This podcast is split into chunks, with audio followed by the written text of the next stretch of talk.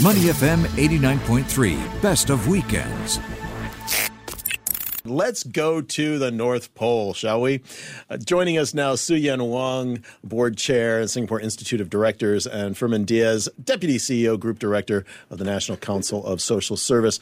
The amazing Singaporean couple that conquered their first half marathon in November 2021 at the North Pole. There they are. Wait, wait, Welcome to wait, the show. Wait, before they speak, everybody go to your phones, go to your iPads, go to your laptops, preferably while you're not sitting in front of a steering wheel of a car. But if you are sitting in a car and you have a mobile phone and you're a passenger, go to Money FM Facebook page right now. You will not be disappointed. Glenn, how do these people look? Magnificent. Oh, I, I, you know, I had told Su Yen in, in, in advance of this discussion today, maybe bring a couple of props along, things you might have used on the trip. And here they are in full uh, regalia uh, with a nice background as well. Good morning to you both. Good morning. wonderful, wonderful. it's freaking hot. Yeah, uh, I can imagine. Okay, before you before you take it off, wait, before you take it off, explain explain. Well, I mean, we can see you're wearing a hat, obviously, and a thing. But how was this? The were these the actual ones you wore? Yes, these were the actual ones. Yeah. We, we wore these balaclavas when the race started because when the race starts, you're actually on the ice. What you see behind us is the ice on the ice cap. Yeah. Uh, it was 15 below zero, and the wind, I couldn't tell you how fast the wind was blowing, but the the flags, flags were straight out. were 90 degrees up. Extraordinary. And was- These are thick fleece, and they let, and you can breathe through them, which is which is great. So. So probably the first uh, 10 kilometers were, were done with these. Extraordinary. Well, Suya, if you could set it up for our listeners and viewers, uh, what you did first, and then we'll get into the why. E- explain the, this extraordinary expedition that you two took on. Okay, so actually, we had not planned on doing this at all. It sounds very foolhardy, but uh, we had actually planned to take a trip uh, to the US. And um, on the way back, we said, well, why- not let's just, you know, after visiting family, take some time for ourselves. And we said, well, let's look at Singapore Airlines flights and where you can get a direct flight back into Singapore as one does, right? And, uh, and uh, so, it's okay, you know, Copenhagen works. And then, oh, where can, where else can we go from there? Um, oh, Copenhagen, from you can go from there to, to Greenland. Well, we've never been to Greenland, so let's go to Greenland. Um, then the next question becomes, well, what does one do in Greenland? I have no idea. So what do you do? Go on Google, of course. and uh, somewhere in the search threw up this thing, the Polar Circle Marathon, and it was the dates just happened to be sort of plus one or you know plus one plus two days from when we had planned to be there. So we said, why not? We're going to be there anyway. so so um so we signed up. Wait, That's wait, wait. Why not? We're going to be there anyway. So we're going to do a half marathon that we haven't prepared for. Normally- that's a big leap, isn't it? okay, but but okay. The other thing, I mean, we have been running for a few years. We we started running a couple years ago. Sure. So in Singapore so- at sea level in in the Singapore. tropics. And But, uh, okay, to be fair, to be fair, we've never entered any race of any kind of any length. This is truly the first time we've ever entered any Wow. kind of race. Yeah. uh, well, but, but we have we have run half marathon distances here in Okay. Singapore. I mean, when you're training, so we thought, okay, you know, sure. Why not? I understand. That Now, was really Fermin Diaz, can you tell us for the benefit of those of us, when I say loads, all of us, who don't actually know what a polar circle half marathon entails? Where does it start? Where does it finish? What kind of temperatures are we talking about? What's the terrain like? I mean, put us there. Okay. Um, well, it happens in Greenland. It's a it's a town in Greenland called Kangerlussuaq, which is seven degrees north of the actual Arctic Circle. So that makes it roughly in the seventy-five degrees north.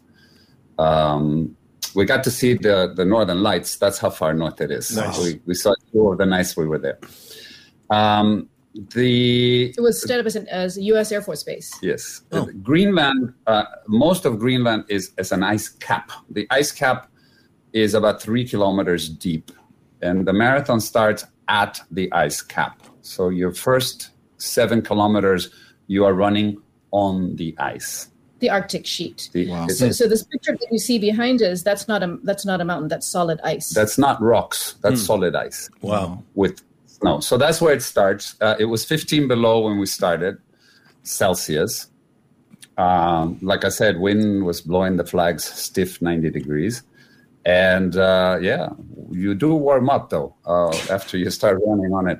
You you run with spikes. You put spikes on your on your running shoes, uh, to uh, you know, make sure that you have some grip on the ice. But it is slippery, and uh, in parts there is snow, and and when you see the snow, you can't tell how deep the snow is, and sometimes you would step on the snow and you would sink knee deep. Wow. Interesting. We are talking uh, with Suyen Wong and Fermin Diaz, uh, the Singaporean couple who just conquered their first half marathon, the polar half marathon, no less, in Greenland. And when you when you're running, uh, I- I'm going to make a wild assumption here. You're not running as fast as you would normally in Singapore uh, due to the slippery conditions. How does it? How does that change your pacing of the run? Do you stop to warm up, or you know, get a hot chocolate, or do you just keep going? How, how does it change your pace? really slowly um, because it's you're you're in some places you, you because of the snow you, you're just sort of sinking in. So you're not running as you were out sort of on the street. Um, the the most difficult thing actually is is regulating your body temperature. Because as strange as it sounds you can get too hot. Because you, you've you've layered up right with, Yeah. with all your different layers and then you're running and then you're perspiring from inside and then you actually get too hot. Then you need to sort of cool down and then and you cool off and you get too cold and then you sort of warm back up again. Yeah. so so that was actually quite tricky So yeah, Yeah. what were the, or both of you really, what were the toughest parts of the race? And is the terrain all flat? no No, it's not flat at all. Ice ice is not flat. Uh, ice is bumpy, as you can see. Yeah, that's what I'm thinking. Yeah. It's uh, so it's not flat at all. Uh, and uh, then eventually you get off the ice cap and you start running on a road. The road is also iced up because you know it's still 15 below. Uh, so even though it's it's crunch snow, it's still icy. Um, so it, it isn't until much later that uh, it it becomes a mix of ice and gravel. Right. So And, sort of and- and the whole road is, is undulated. is undulated. It's, it, uh, there wasn't a single spot in the entire place that was flat. So the professional half marathoners are in what an hour, an hour, little over an hour, right, doing their marathons. Uh, care to tell us what your time was? Oh, we took more than four hours. Yeah. So, Yeah. so Close, closer to a full marathon timing, right? closer to full marathon. Yeah. I mean, I think even the the um the I forget what the time was for the for the top runners, but but everybody doesn't compare their times to a road race N- because nobody does a can't. personal best there. You can't. Yeah. You, you even, can't. even the, even the top runners, uh, and there are people who have run. There were people in that race that had run hundred marathons. That was normal. Forty marathons was normal. Yeah, so that was the average. We we were truly the newbies, Wow. uh, and, and everybody was looking at us like, "Wow, what a first race to choose to Yeah. do!" Fantastic. Just brilliant. Tea or a surprise. I'm not sure what. How crazy was. can you be? And the others were saying, "Yeah, if you're gonna go out, go out in a blaze of glory."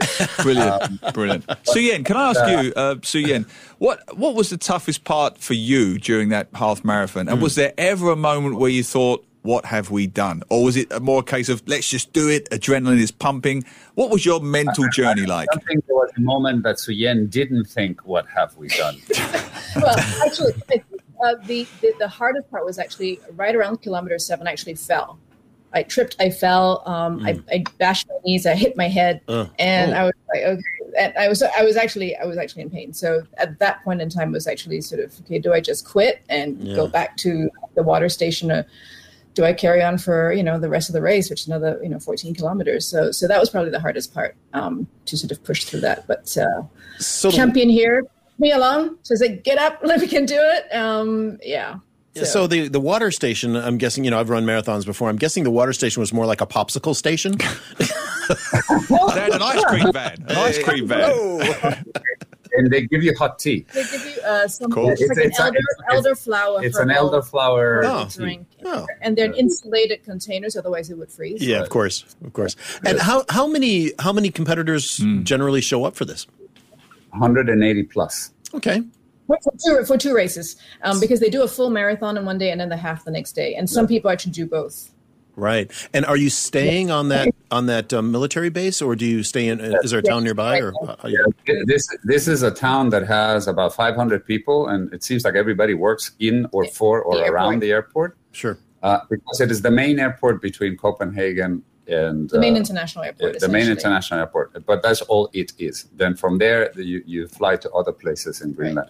Greenland, just for the people that have no idea, I didn't either, has no highways. Everything is ice pretty much all year round. Mm-hmm. So, so the only way to get around from one town to the next is you got to fly there. Either well, plane or boat. You, you can go by Yeah, sea as or, well. or helicopter. You know, yeah. the one thing So- I so- remember from my geography class in high school is Greenland isn't green and Iceland Yes. is not all ice. Right. That's very that is exactly right. Greenland is all ice. And as far as we can see, Iceland is pretty Could I, green. I, I'm just curious to know. Our medals, these are our medals. We thought we would show them. Yeah, hold them up. Please Can you hold them up Please a little bit higher so we can see them? Oh, beautiful, huh? So these, these are um, Nice. ulus. They're, they're, they're knives that they use actually to um, that the, that the historically the women would use for when they're uh, skinning the seals. This is. Wow. And, and and what you see This is the Greenlandic flag. uh, It's not a Singapore flag, although it might confuse some. Uh, this is the Greenlandic Greenlandic flag. flag.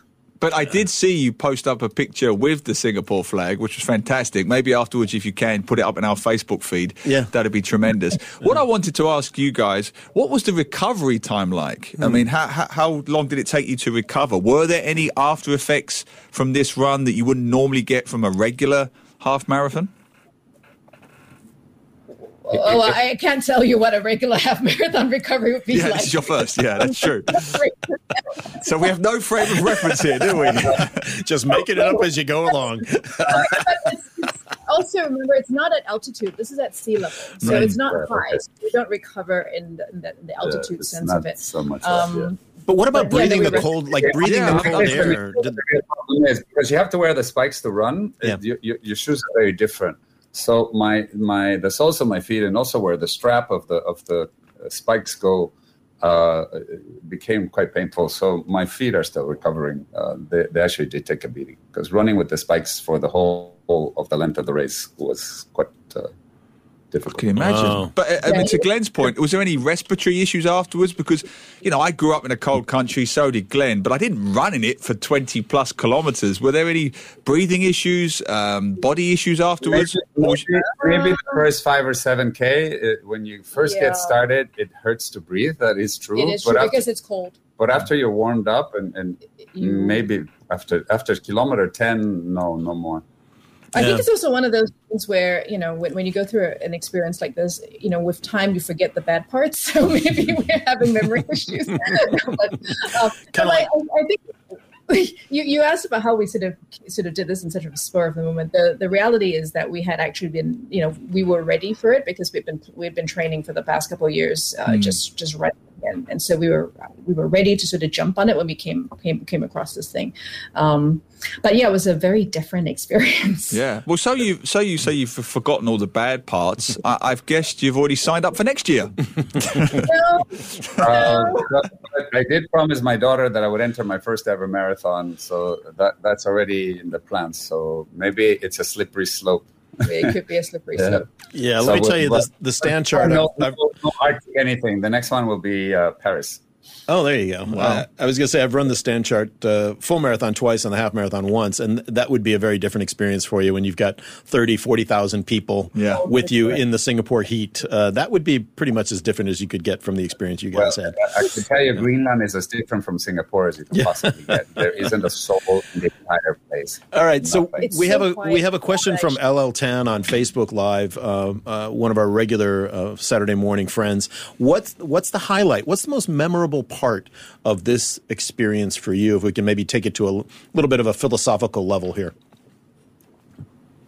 Well, I think it's really that. Um, well, I'll talk about it in, in two ways. The first is when you're out on the ice sheet, it is so still, so quiet. It's like being on another planet. So that was absolutely memorable.